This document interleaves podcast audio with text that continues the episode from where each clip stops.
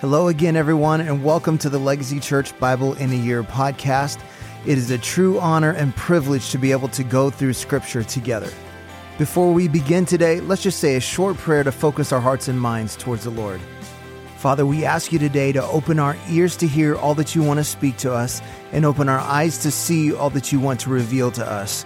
We know that there is life giving, transforming power in Scripture, so we surrender to your Holy Spirit now as we listen to your word. In Jesus' name, amen.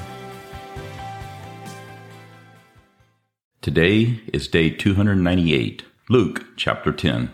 After this, the Lord appointed 72 others and sent them on ahead of him two by two into every town and place where he himself was about to go. And he said to them, The harvest is plentiful, but the laborers are few. Therefore pray earnestly to the Lord of the harvest to send out laborers into his harvest. Go your way. Behold, I am sending you out as lambs in the midst of wolves. Carry no money bag, no knapsack, no sandals, and greet no one on the road. Whatever house you enter, first say, Peace be to this house. And if a son of peace is there, your peace will rest upon him. But if not, it will return to you. And remain at the same house, eating and drinking what they provide, for the laborer deserves his wages. Do not go from house to house. Whenever you enter a town and they receive you, eat what is set before you. Heal the sick in it, and say to them, The kingdom of God has come near to you. But whenever you enter a town and they do not receive you, go into its streets and say, even the dust of your town that clings to our feet we wipe off against you. Nevertheless, know this, that the kingdom of God has come near. I tell you, it will be more bearable on that day for Sodom than that town.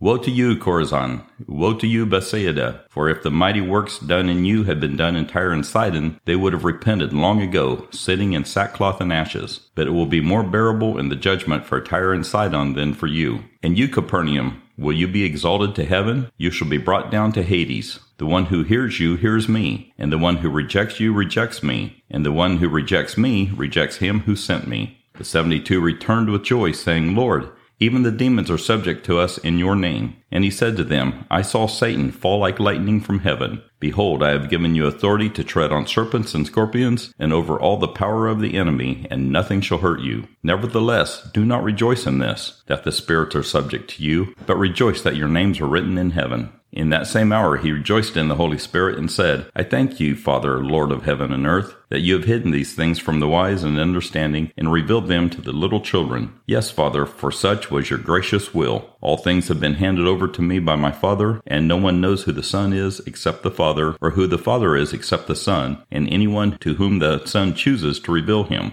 Then turning to the disciples, he said privately, Blessed are the eyes that see what you see. For I tell you that many prophets and kings desired to see what you see and did not see it, and to hear what you hear and did not hear it. And behold, a lawyer stood up to put him to the test, saying, Teacher, what shall I do to inherit eternal life? He said to him, What is written in the law? How do you read it? And he answered, You shall love the Lord your God with all your heart, with all your soul, and with all your strength, and with all your mind, and your neighbor as yourself. And he said to him, You have answered correctly. Do this, and you will live. But he, desiring to justify himself, said to Jesus, And who is my neighbor? Jesus replied, A man was going down from Jerusalem to Jericho, and he fell among robbers, who stripped him and beat him and departed, leaving him half dead. Now by chance a priest was going down that road, and when he saw him, he passed by on the other side. So likewise a Levite, when he came to the place and saw him, passed by on the other side. But a Samaritan, as he journeyed, came to where he was, and when he saw him, he had compassion. He went to him and bound up his wounds, pouring on oil and wine. Then he set him on his own animal and brought him to an inn and took care of him.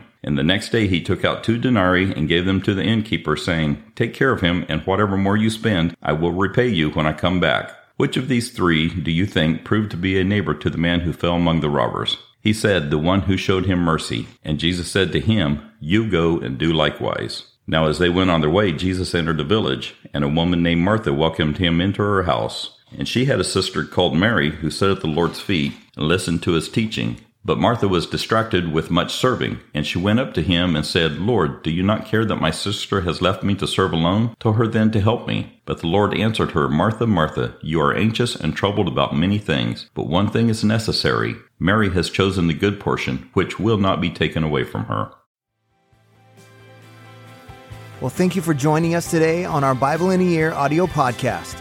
I want to encourage you to take what you've heard today and apply it into your life.